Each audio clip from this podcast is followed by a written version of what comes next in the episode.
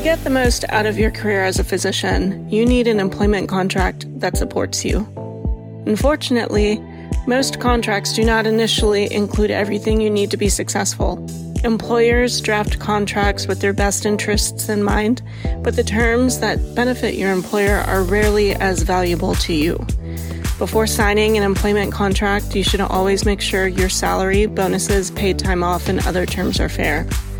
Resolve is the one and only place you can get live salary data so you know exactly what's happening in your specialty at all times. The best part is that data is verified from real physician contracts. With access to data on what physicians like you are earning, you know when you are being underpaid and can confidently ask for what you deserve. In addition to providing data, they are the number one firm specializing in physician employment contracts. They work with every specialty nationwide. At Resolve, you get connected with an experienced attorney who will work with you one on one to ensure you sign with confidence.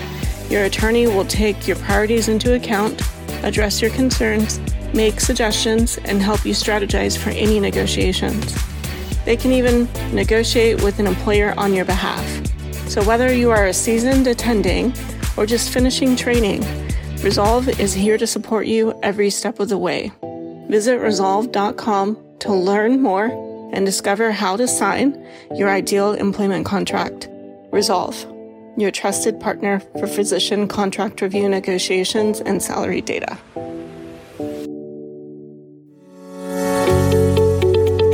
Hey, Laura, thanks for joining me today. Hey, Daniel. Thank you for having me.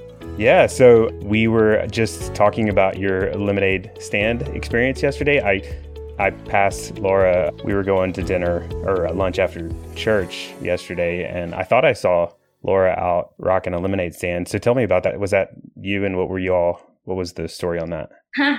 yeah, so I have four kids, and two of my daughters, with the neighbor, have been talking about a lemonade stand for weeks and weeks and weeks, and they've been planning when they could have a lemonade stand. So the mom down the street, they have this cute little stand. She got it all set up and it became teamwork. And so many kind people just stopped by and would buy lemonade and give a donation. They're like, What are you raising money for?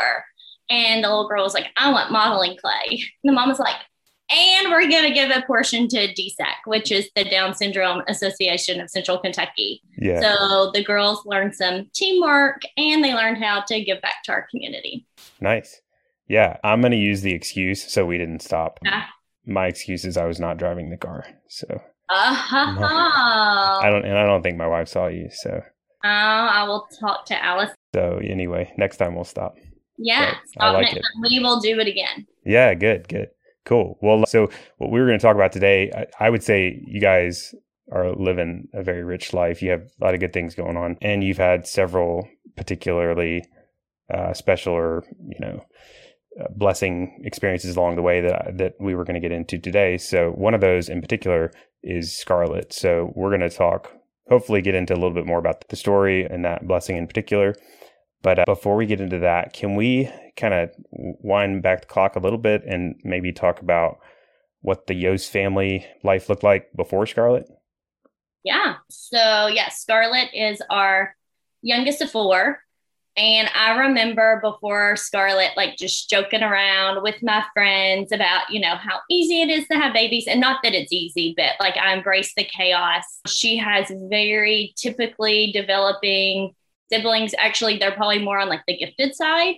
So, like, we've never had to work for anything. Like, it's just been you send them to preschool, they come home, they're starting to know how to read. One of her sisters, like, learned how to read when she was four when we were teaching Big Brother how to read.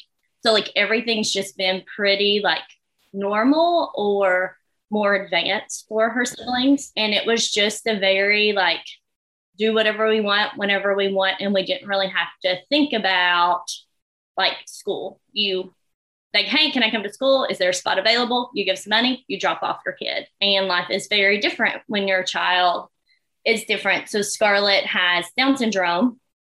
And even like the things that have been hard, like we she is like amazing and we're so happy we have her and we wouldn't change it. But it's very interesting how, like you said, she's a blessing. Other people, they don't mean it, or I don't think they mean it, but they would be like, oh, well, poor you. Like, you have a child with Down syndrome, or what a cross to bear. Like, that's something that people have said. Yeah, there's challenging challenges, but they're not her. It's more the world we live in. So, her having Down syndrome is not really that big of a challenge, but people thinking certain things about her because she has Down syndrome, like that she's not able or capable, or like things like that are more challenging. But yes, she has to work harder, but you help your kids do what they need help with. Like that's just part of being a parent. So that part, you know, there's challenges with it, but the hardest part is more of not having as much support as you would think looking from the outside before we had her. So Chris is a physician. You were a math teacher, right? Yes. Or did you call it a day, taking a break? Yep. So I was a math teacher before I had kids. And then I became a stay-at-home mom when I after I had my first son, I finished the school year. A school approached me and asked me if I would come teach this past year. And I said, Well, as long as my kids are settled, I'll do that. And they had never had a child with Down syndrome at their school. And I said, Well, can Scarlett come to school? And they said, Well, our school's full. And I was like, well, if a spot becomes available, can she come? Oh, well, it's definitely worth the conversation. If you work here, that is a step in the right direction and Scarlett coming to our school, which wasn't exactly the truth. Yeah. So that's that's coming to an end. Yeah. Gotcha. Yeah. So I just said that I don't participate in any spaces that she is not only welcome but wanted. So I will no longer work at that school. So let's go back to so everything was sounds like you have kind of a pretty normal life and going back to the point where you're expecting Charlotte and she's at what point does the do things start to get to seem or feel like maybe things are going a different direction? Yeah. So at our 20 week ultrasound, my husband went with me to the appointment everything looked fine. We found out she was a girl. He went on to work, and I'm at the doctor's office, and they say, This looks good, this looks good, this looks good. And they're going through the list, and they're like, Oh, by the way, she has an echogenic focus. It's a little bright spot on her heart. I should mention some babies with Down syndrome have this, but typical babies have them too. We'll re ultrasound at 35 weeks to see if we see any other markers. I was offered blood work at the time, but I knew that I wouldn't change my pregnancy due to blood work or what it said. I also don't like needles. And she's my fourth kid. Like we've already done this three times. Like her sister before her, they said she was too little and they took her early and she was a whole pound bigger. So I just wasn't super concerned. And at 35 weeks, we re ultrasound and there were no soft markers for Down syndrome. So like at that point, it was totally off the table. Like we didn't think she would have it. We didn't really think about it or worry about it. And then whenever she was born, um, they handed her to me and you know i hugged her and kissed her and all those things and i passed her off to the nurse to get cleaned up and i looked at my husband i was like do you think she has down syndrome and he said maybe well he's a physician and unfortunately he's always right. Unfortunate for me because that means I'm wrong, which isn't quite as much fun. But he said maybe, and I knew that maybe meant yes. So I asked the nurse, Do you think she has Down syndrome? And the nurse looked at her for like three seconds and was like, Yep, yes, she does. And I was like, Oh, and I didn't know anyone with Down syndrome.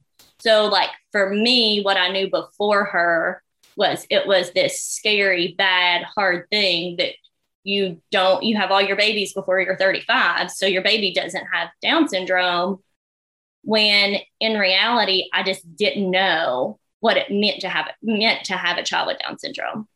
Because she's not scary or bad. She's actually pretty awesome and she makes our family better.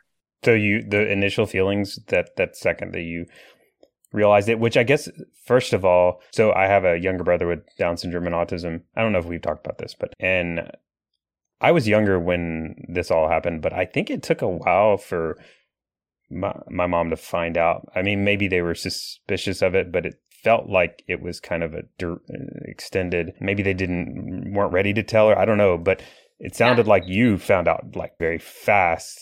Is that yeah. normally how it works?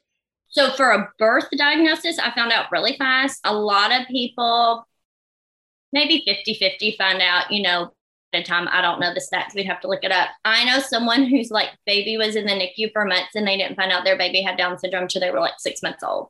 So it really, you know, it can vary. I think the fact that I knew to ask made it a little bit different. And one thing that was interesting is like my OB couldn't tell me, even though she delivered my child, and before she was born, she could say, We think your child has Down syndrome.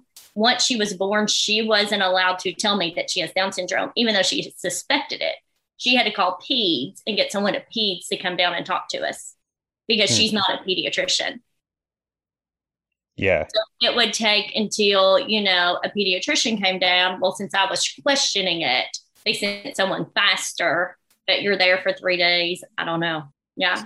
So what were the some of the initial feelings? It sounds like when you found out there was a little bit of, you know, challenge, feeling like it's maybe in Oh yeah. Mm. I mean, I thought that like my life was over, my kids' lives were over, like I felt so guilty for like allowing her to have Down syndrome, which I know makes no sense, but as a parent, you can find ways to like blame mm-hmm. yourself. Like I felt guilty for allowing her to have Down syndrome. I well, like worried a lot about her siblings. So at this time, her brother was in kindergarten and she had two little sisters in preschool. And all I could think was, oh my gosh, will people be mean to them because of her? Like, will they get left out because she's different? Like, what does this look like for our family? How's it going to change it? Like, where can she go to preschool? Which, you know, sounds silly, but it actually has been a really big challenge. So even though it was kind of a silly worry at the time, her going to preschool has really been a challenge for our family. And she's four and she's potty trained and she's nice and she's kind and she's well behaved but because she has Down syndrome, people automatically think that, oh, well, she's going to be hard and we can't incorporate her in our class when she incorporates in our family just fine. She does everything her siblings do, you know? And I'm one parent. I take all four of them to the pool by myself, and she is fine and she is healthy and she's kind the whole time, you know? So, but yeah, I really worried. Ooh, I worried about like our friendships. Like, I'm a like I started younger as a mom, and that was intentional because I wanted a big family. So a lot of my friends, their kids that are my kids' age, they have some older kids, so they were finished. So I'm like, not only do I have the youngest kid, but then I have a kid who's different. Like, will my friends still want to be my friends? Like, and it's all silly, and it sounds silly now, but and then health wise, like 50% of babies with Down syndrome have a heart defect. So like one of the first things we did were like, how's her heart? Is her heart healthy? And we had like an echo in the hospital. And thankfully her heart is healthy. And we didn't have to endure, you know, heart surgery, which many of her friends have had to do. Yeah. It so it a lot of these feelings. And I think that's what happens when you get like big time news that's especially unknown or has these cultural misconceptions you kind of go right down the path of like worst case scenario or you start getting in the fear world or whatnot. And it sounds like that's kind of where you went with it. Yeah. Yeah. And so what was it like? I know that things have changed dramatically in your experience. You've kind of already alluded to that. But what was mm-hmm. it like early on like you know first six months? Or i guess how quickly did your perspective of the whole thing change from wh- what it was like initially to kind of a complete 180. Yeah, I think about so the second day in the hospital, I had a sister who was texting, "We're praying to God that Scarlett won't have Down syndrome," you know. Uh, and at that point, like I got really defensive, and it's like, so you think she's not good enough because she's good enough for me. She's got to be good enough for you. So like at that point, I pretended to be strong and to be okay and all that. So it was, you know, I told our family, I'm like, you know what? She was made this way. And if she didn't have Down syndrome, she'd be a different baby. So I need you all to be where I am. And at this point, she deserves to be celebrated like her siblings were. And that's what we're going to do. So we are going to celebrate her That's all we're going to do. You know, I had some girlfriends who thankfully had experience with individuals with Down syndrome and they came to see me at the hospital. And instead of being like, oh, well, let me see her markers or, oh, she doesn't look like she has Down syndrome, they were like, let me hold that baby. And like they just let her be a baby and it mm. was probably like the greatest gift they could give me. So I started pretending pretty quickly that like I was okay. But like every night I put her to bed and I would like kiss her and I would read online and research as much as I could about Down syndrome. And I would just tears rolling down my face to the point that a few weeks in, my husband was like, Do I need to get you help?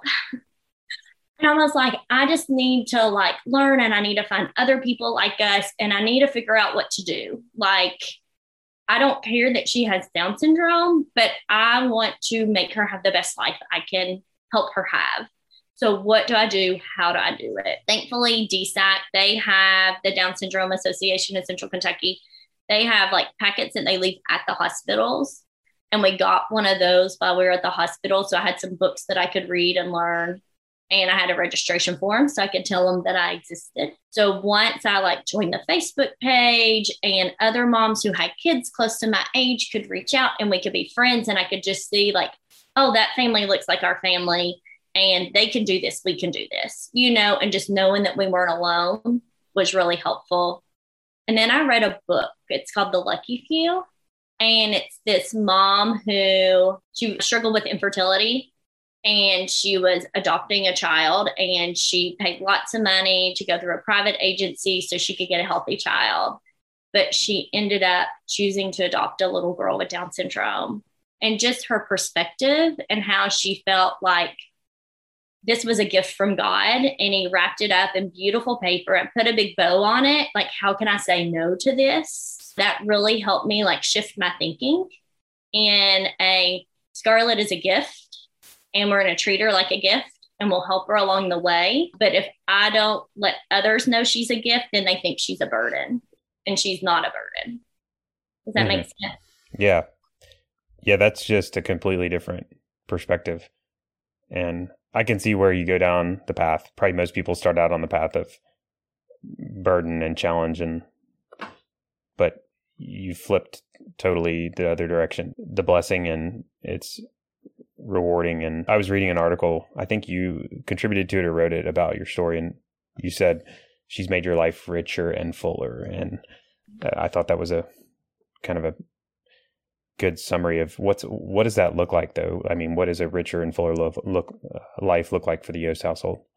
Yeah. Yeah. Richer and fuller is what i always tend to like fall back on. And i don't know why but just somehow like she does. She makes it richer and fuller. So all my kids know sign language because of her and i think that's really cool. So like her eight year old sister is like at school teaching other kids sign language. She's at gymnastics. She's teaching other kids sign language. And i just think that's really neat that because her like we would never know sign language if it wasn't for her. I mean we would know more and all done because people tend to teach their babies that. But i mean we know more than 200 signs and i think that's really neat. I also feel like scarlett like attracts people to us like people are attracted to her and like they like want to be around her and learn more about her and like kids adults like people of all ages like on the playground she's sometimes the most popular kid. And i think it is so funny and so cute that because of her there's friendships that we would have never had and it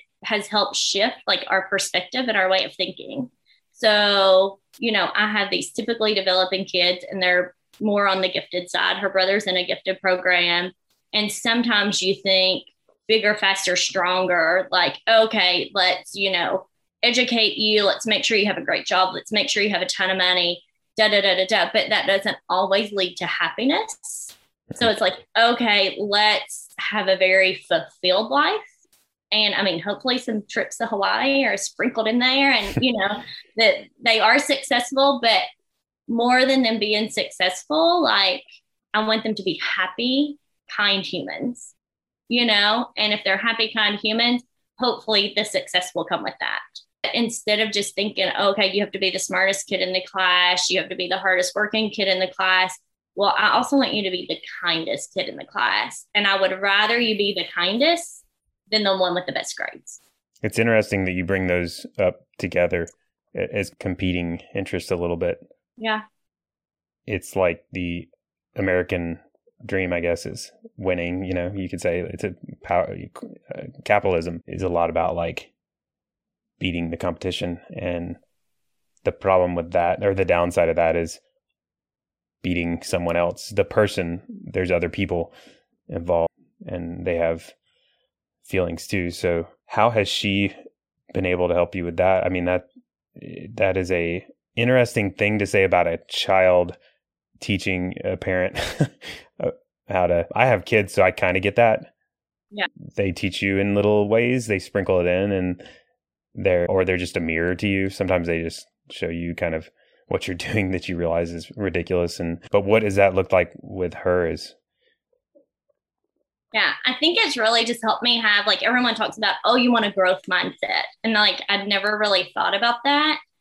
But like I really like for myself and my children and my family, we're very growth mindset people. So like my daughters are gymnasts and they're competitive gymnasts, but I don't care if they win, and maybe I should because the parents who carry their kids usually win. But it's like I don't care if you win. I just want you to be growing and learning so, like, I want your handstand to be better than it was last time. And like, even with Scarlett, like, I don't care if she's the most successful person with Down syndrome. And those are the people we tend to hear about, like the ones that graduate from college or do a triathlon or, you know, whatever. She doesn't, I don't need to put that pressure on her. She just has to be her best and she has to keep learning and growing. So even if that's at a different rate than her same age peers, as long as she's learning and growing, she is succeeding because she's making progress. Does mm-hmm. that make sense? Yeah. Yeah. It's a, uh, so we talk a lot about money on this podcast and, and how it kind of ties its way into all sorts of things. And it does te- seem to tie its way into everything. But I think there's a big difference between money being the focus and life being the focus. It's kind of like, you oh, i notice people where money is the sole focus or you know winning. It's kind of goes along with the whole uh, when you brought that up it reminded me. It's like winning money power all that kind of goes in with one category. And then living an enjoyable life or love i guess would be like loving your neighbor and living living a good life is kind of on the other spectrum. And it's interesting that has helped you kind of move more the direction of the latter, right? Yeah. Well, and I mean, the whole point of money is to make your life better and easier. And you know what I mean? Well, not for so, everybody. Right. So the point of money to me let's clarify. you know, your life easier and better and, you know, all of that stuff. But also I, you know, I have had a very privileged life. So for me, money, like I've never had to worry about money. So, I mean, it is a big deal because we need money to live and survive and all that, but I've never had to worry about it. So I think maybe I see it differently. I don't know. Yeah, you have lots of with good financial position that gives you lots of different choices and and I know it's uh, you we had talked before about this and with children and as a parent you want to give them, you know, all the best of everything and take the best care of them and put them in the best position to succeed. And you're going to, if they need something, you're going to want to try to provide it. And you had mentioned uh, therapy and physical therapy, speech therapy, all these different costs and uh, things that have come along and that being sometimes a challenge. What does that look like for you? And what does, and you said insurance does not cover it, correct? So from birth until three in Kentucky, we have a thing called First Steps, and they'll offer like early intervention. So Scarlett was able to have speech, PT, and OT through First Steps, but it's only a certain amount of minutes a month. So you have to kind of play with those, like which one is most important, and maybe we'll do an hour of speech and then 45 minutes of PT and 45 minutes of OT. So you have to kind of play with those numbers to get all the therapy in that is recommended for your child who has Down syndrome. Um, but then once they turn three, they're cut off from that and they're sent to Fayette County Public Schools and they can go to preschool. And while they're at preschool, they can have therapy. So I think Scarlett's plan originally was 20 minutes of speech either once or twice a week, and then 20 minutes of PT and OT once a week.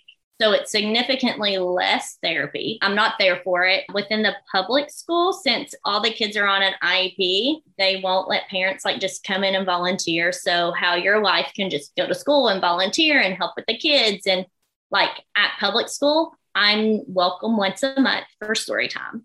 And that's the only time I'm welcome in her classroom because they say that other kids have an IEP and they're like identifying who those kids are. And I'm like, I'm going to see them in the yearbook but okay. So significantly less therapy through Fayette County. And then when COVID happened, there was therapy via Zoom.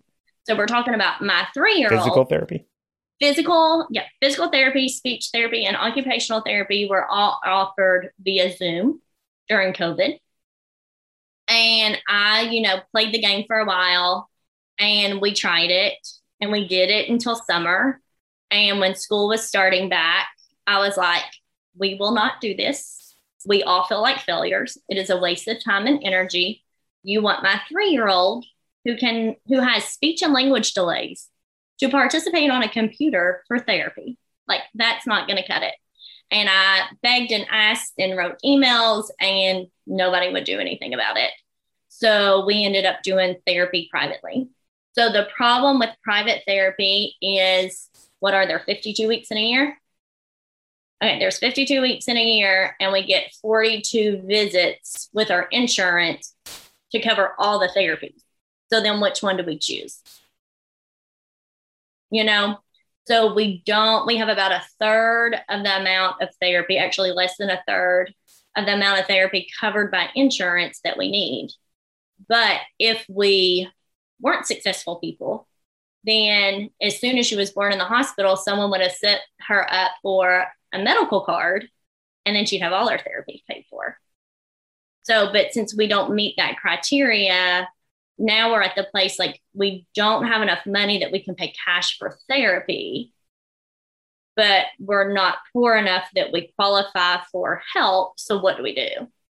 So, we mm-hmm. pick and choose which one's most important. And it's different depending on your season of life. Before she was walking, it was PT now that she's walking, it's probably speech so she can communicate with her teachers and her peers. Yeah, that's a challenge for sure. And it's like a challenge of upper, I guess, an upper middle income challenge. When you have, I guess, if you had a very high income, you could you'd be able to afford whatever.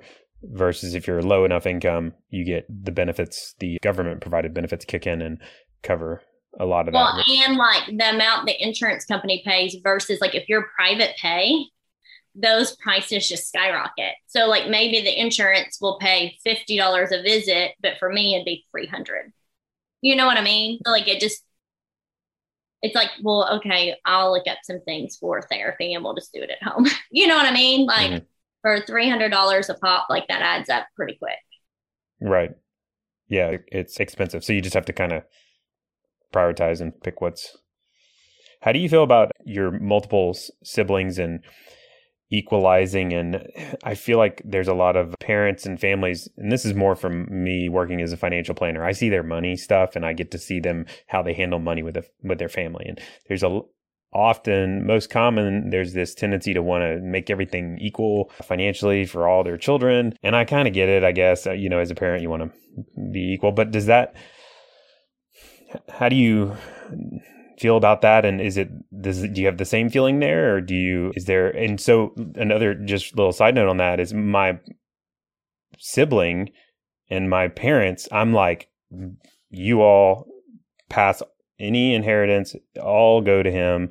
He's we don't need help financially. We're good, but I still think they feel that they want to kind of equalize things, but so, do you know that I have a sibling with a disability as well? So, oh, because you probably saw him at the gala. So, whenever I was in second grade, my 16 year old brother was in a car accident and he has a traumatic brain injury. One thing that we talked about before this was that, like, you, whenever you have a disability, to have those government benefits, like, you can't have any money.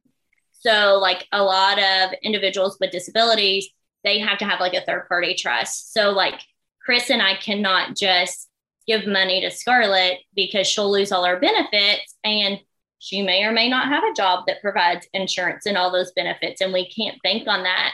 So she'll have to have a third party trust for that inheritance. But, and I also think like one thing, and I don't know if you've ran into this, Daniel, is like they teach these individuals with disabilities, like, oh, you can't have more than $3,000 in your checking account or you don't qualify for more benefits. So we're teaching people to be irresponsible with money. like instead of saying, hey, we're so proud of you for saving your money. You need to blow some money. You still get your benefits. It's, hey, you were so responsible that we're going to quit giving you benefits, which is just the wrong way to teach these individuals. Huge problem. But, you know, I guess I haven't thought that much about Scarlett that I have thought about my sibling. And he needs the money more than we do. Yes, it would be fun to inherit some money. Let's be honest. Like that would be a lot of fun. But we're talking about his basic needs. We're talking about him having a home, him having food, him having clothes. He ha- he needs a caretaker.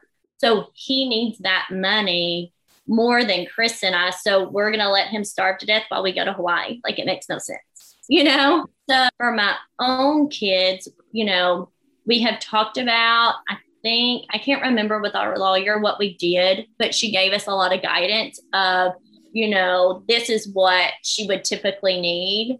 And it might be like she gets 50% and the siblings split the other 50%. So I do know that we set it up that because she needs more.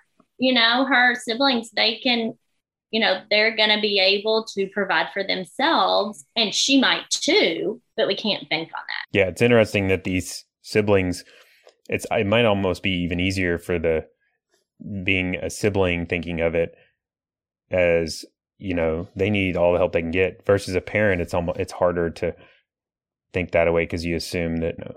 Well they want you to know that you that they love you and they appreciate right. you and all that and all the things you've done for your sibling like let's think about that. I don't know. Yeah that's hard.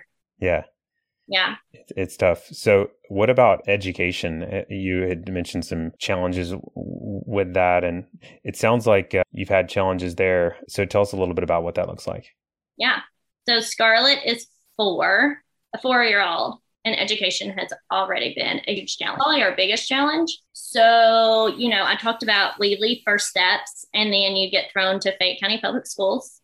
And like with first steps, it's like all these therapists become your friends and like they come to your home to do therapy and like you know they're on Scarlett's team. Like they are 100% team Scarlett, have your back no matter what.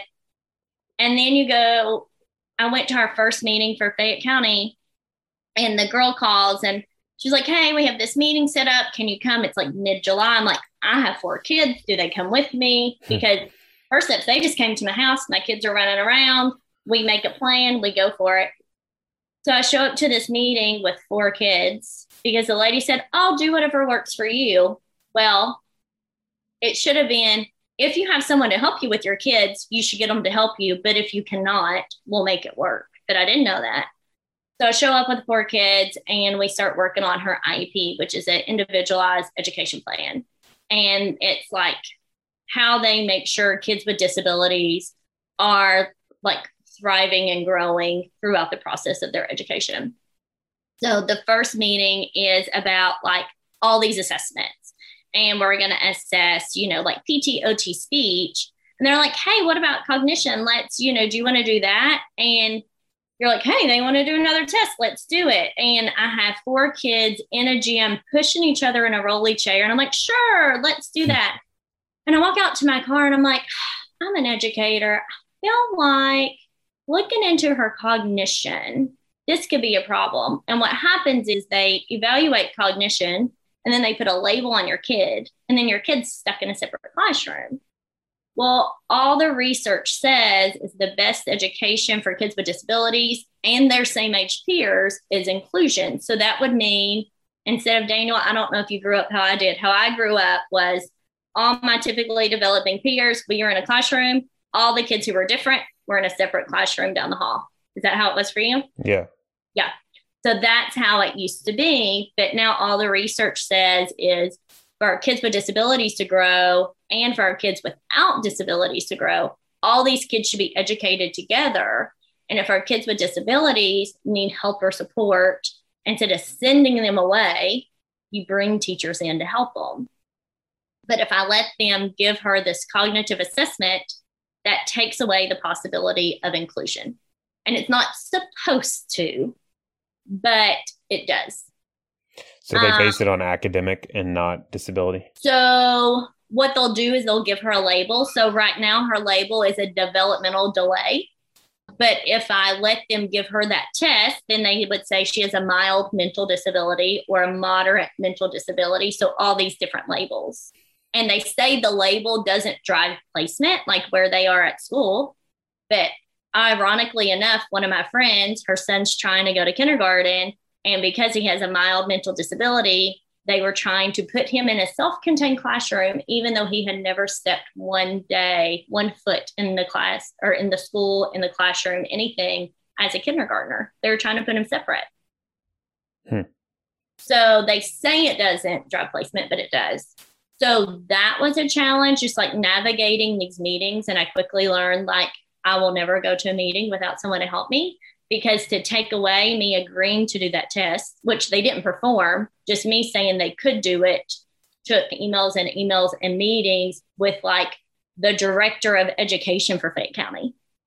So, like, if listeners have a child with a disability and you're starting public school, have an advocate go with you, someone who has done the process before to help you navigate what to say yes or no to. So it quickly went from like with first steps, we were a team to I feel like with Fayette County, Chris and I are on Scarlett's team and our advocate. And I don't feel like the school's on our team, which is mm-hmm. sad because they're the people who are going to be with her and educating her. And I want them to be on our team. And like, even one lady who was at the meeting, she's a preschool teacher, but not Scarlett's. I had to like really fight and be like, you will not give her this test, and I will not send her to your school if you do. And then they asked me 15 more times, well, can we give her the test? No, you will not. You may not do it. And as the administrators walked out, the person who was the preschool teacher said, You did such a great job, like standing up for your child. And I'm like, Why aren't you helping me? And as I said at the beginning, like I was given the impression that she could come to school if a preschool spot became available. And one became available. I was told she could come. And when I checked in to see when she could come, the tone totally changed. And a couple months later, when I said, another school says she can come. And if you do not allow her to come to the school, I will not work here and my children will not go to school here. They were ready to investigate if she could come to school. So they formed a committee, put people on this committee. I gave them the names and numbers of people to talk to, to decide if Scarlett was allowed to come to preschool. And it's like she's potty trained. I'm asking for her to color and walk in a line. Like I'm not saying that she needs an assistant. I'm not saying you all have to do any accommodations for her just let her come to school. And they wouldn't let her. So she learned through Fayette County on Zoom for 367 days. That was her preschool. I think the private school setup is some people maybe think that's potentially a better solution, but you know, I they have at least the private school I've had experience with, they have like it's a lot more like the Wild West. Like they don't have very many rules and regulations. It's a little bit more opinions and feelings, you know? And that's what I learned about private school quickly is I was amazed how much, I guess, opinions and feelings drive the ship in a lot of major decisions and sometimes those don't correspond well with what you're after and it sounded like in this situation that was and it's sad because that's kind of goes against the mission i think of the school. At least that's how i feel is it goes against their mission. Yeah so the school had never had a child with down syndrome although other schools like it have. And after they investigated for a few months they said she could come in august. So she is allowed to come next year but the whole year she was on a computer that i was begging them for her to come to school she wasn't allowed. So she is welcome to go in august but it's like I've already had like you've kind of proved that she's not welcome by the fact that when she needed you most, the door was shut. What do you do in that kind of situation? Do you, because I can feel like two different potential feelings, at least I would feel, is like charge forward would be one route and be like, I'll show them. Right. Potentially. Or, you know, I'm out. Like, yeah. It was really hard to decide what to do. And actually, I feel like most of the administrators there wanted her there. But there was one that every time I talked to her, she would say things that made me feel like she wasn't welcome. And as you said in private school, a lot of times the people in their feelings drive things. And I felt like with that person in a position of power at the school, that it wouldn't be a good experience. So I'm not saying we will never go back to that school, but I think things would have to change for us to go back. Because now there are great teachers, there are great families, there are great administrators. You know, one of the ladies who like helps the kids who do have some learning difficulties, like she was excited at the possibility of my daughter being there. So it wasn't everyone, it wasn't the whole school, but it was some people in the position to make the decisions. And I just could not commit to investing more time and energy and money.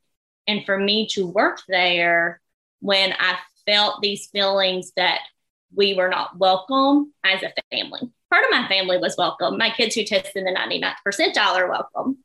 But my child who they don't know how she tests, they had never seen her IEP. They actually had not really even seen her because of COVID. They just assume by her diagnosis that she's not capable, able, and worthy to be there. I can't be a part of that. And I do kind of wish I'd be like, okay, let's prove to you that you're wrong. But she's not the type of person that I feel like would ever admit being wrong. And I just couldn't do it. Yeah. Well, it's yeah. either way is challenging situation. And yeah. I imagine that is part of the challenges that come with, and that's unfortunate because she's super normal. I mean, like eat and even if she's just a great kid and you know well behaved and better behaved than my kids and you know she's does she's just and sounds like she's smart and all that sort of thing i think in my private school experience with my children i wish they had more exposure to more diverse that's the downside uh, too one of the downsides i feel of private education is it, i wish my kids had a more diverse experience with other kids, and at this point, it's kind of not very diverse. Right. That's good for kids, right? People like you need to tell your school that's what you want, and that you would support, like, so like that you would support that in the budget of the school. Because like I have a friend, and she her son has gone to private school, and at first she tried to fundraise for it, and that didn't really work. And she said the only way it's going to be successful is if we get our schools to say, we want it in your working budget to have the support needed for kids with disabilities. So your school needs parents like you who don't have kids with disabilities to say, hey, we want children with disabilities included in our school.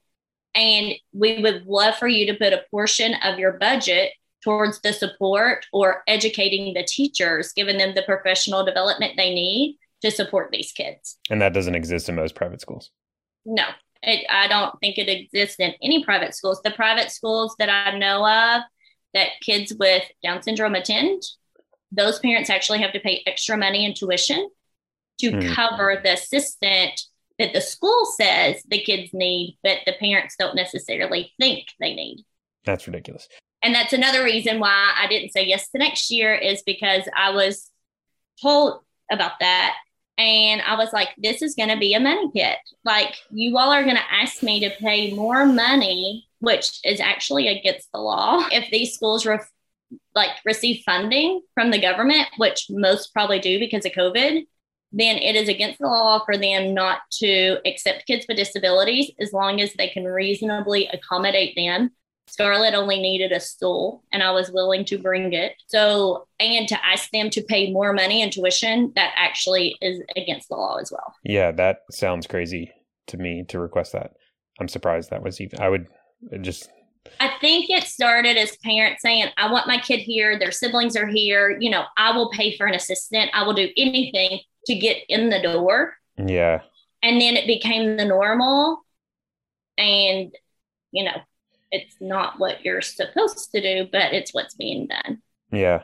So if I'm a family that maybe like in my situation, say I care about this, but I don't have children that that have a disability or whatnot, and what other sorts of things can we do to kind of advocate for more? I don't know what the right word for it is. Inclusion is probably the right word because I mean that's one of the best things and your kids are a perfect example. I don't know if you said this already, but I definitely read that you said your kids are better off as a result of Scarlett. And it's definitely good for children to be around a variety of types of, even if it's beyond just cognitive ability or physical ability or even skin color and all that stuff. It's very good for kids to start in an early as age as possible to be around other types of kids. And that's part of the issue is when you don't have them around other types of kids, they kind of get in this bubble, and that's some a lot of times where the problems start. But what can we do as um, people like in my shoes, either with our pocketbook or our voices or whatnot? Yeah, I mean, there's so many things you can do, and they can be big and they can be little. Scarlett's in a gymnastics class, and just the fact that like sometimes the teacher has to help her more, but the parents in the class they keep their kids in there, you know. So like keep your kids with disabilities. So even if you're at soccer and the team's running a little slower because you have a child with a disability, don't let that be a reason to pull out and leave. Like, because we're all bigger, faster, stronger. We want our kid to be the best soccer player. So the coach spends five extra minutes with this kid, they're like, oh, well, that five minutes could have been with my kid. No, just let them be a part of your community. I just think anytime like you can include those kids. So, you know, if there are some kids with disabilities your kid's age and they want to be on the soccer team and it looks like mom and dad are struggling, step in and help, you know, like just little things like on the playground, like if there's a kid with a disability, let your kid go up and talk to them and play with them and get to know them. And, you know, me personally, I'm an open book. So I will share my story with anyone and everyone because I hope that it will help them and either help them on their journey or help them with their perspective, like how they see Scarlett or kids like her. Um, because of Scarlett, my kids are the kids who, you know, Millie plays with the one and only white girl in her class and she's one of her best friends. She's not afraid of people who look and act different than her. You know, kids, if there's a kid with a disability on the playground, they're one of the first ones to go play with them, you know, and sometimes they'll ask questions and just kind of teaching them to phrase those questions in a respectful manner like not what's wrong with her. And like that's something like if we'll see a kid and he's like a double amputee. Like instead of what's wrong with her or him or her it's that's so cool. Like you know what? He has worked so hard and he is in this karate class with you and we are going to celebrate him and he's super cool instead of like it being something shameful or embarrassing or shh, let's be quiet about it. We all know Scarlett has Down syndrome. Like her diagnosis is literally on her face. So we don't need to pretend that she doesn't. Um, but we can just, you know, do our best to educate others. She's not bad. She's not scary. She's hardworking and hopefully she'll be really successful. And I'm excited to see, you know, what she does. The Down Syndrome Association in Central Kentucky offers classes and support from birth until like forever. So like they have a lot of like classes. They send kids to college. They have cooking classes. They have classes where you learn to ride a bike. Is DSAC a national thing? DSAC is the Down Syndrome Association of Central Kentucky. So it supports like Lexington and the surrounding counties. And then there's like another association in Cincinnati. We also support like some of like the like southeastern counties just because they don't have an association and literally they will help anyone who calls and asks for help. So donating to DSAC is always a great thing. They also uh, like offer programs for people of all abilities just and that like helps give it exposure. So like they'll have an all abilities bike camp. So that's not just for people who have Down syndrome, but it's any kid who wants to come. So they're trying to like help foster that inclusion by offering things where typically developing kids can participate and get that experience as well. Hmm. So I think that's pretty neat. Yeah, that's a good idea. Yeah. Awesome. Well, Laura, thanks for chatting with me and sharing your story. It's been enjoyable and I'm impressed with your also parenting in the background. That's Oh my goodness. I'm so sorry. you you are a multi-talented person over there. So, thanks for joining me though. Well, thank you so much for having me and thank you for like wanting to share and like help others understand what it's like to have a child with Down syndrome and to also like get our community to be supportive.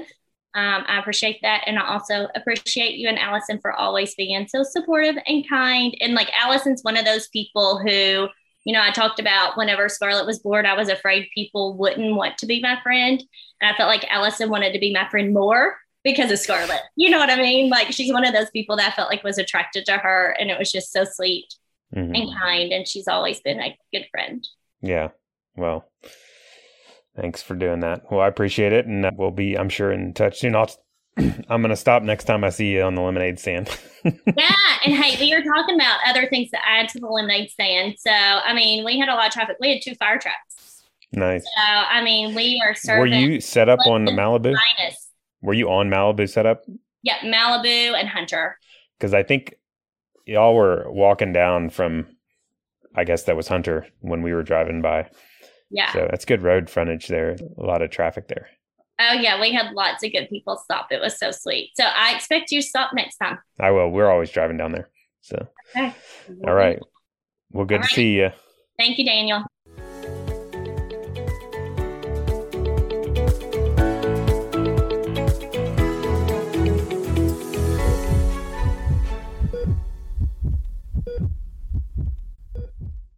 Please know that anything I've said today in this podcast should not be considered advice.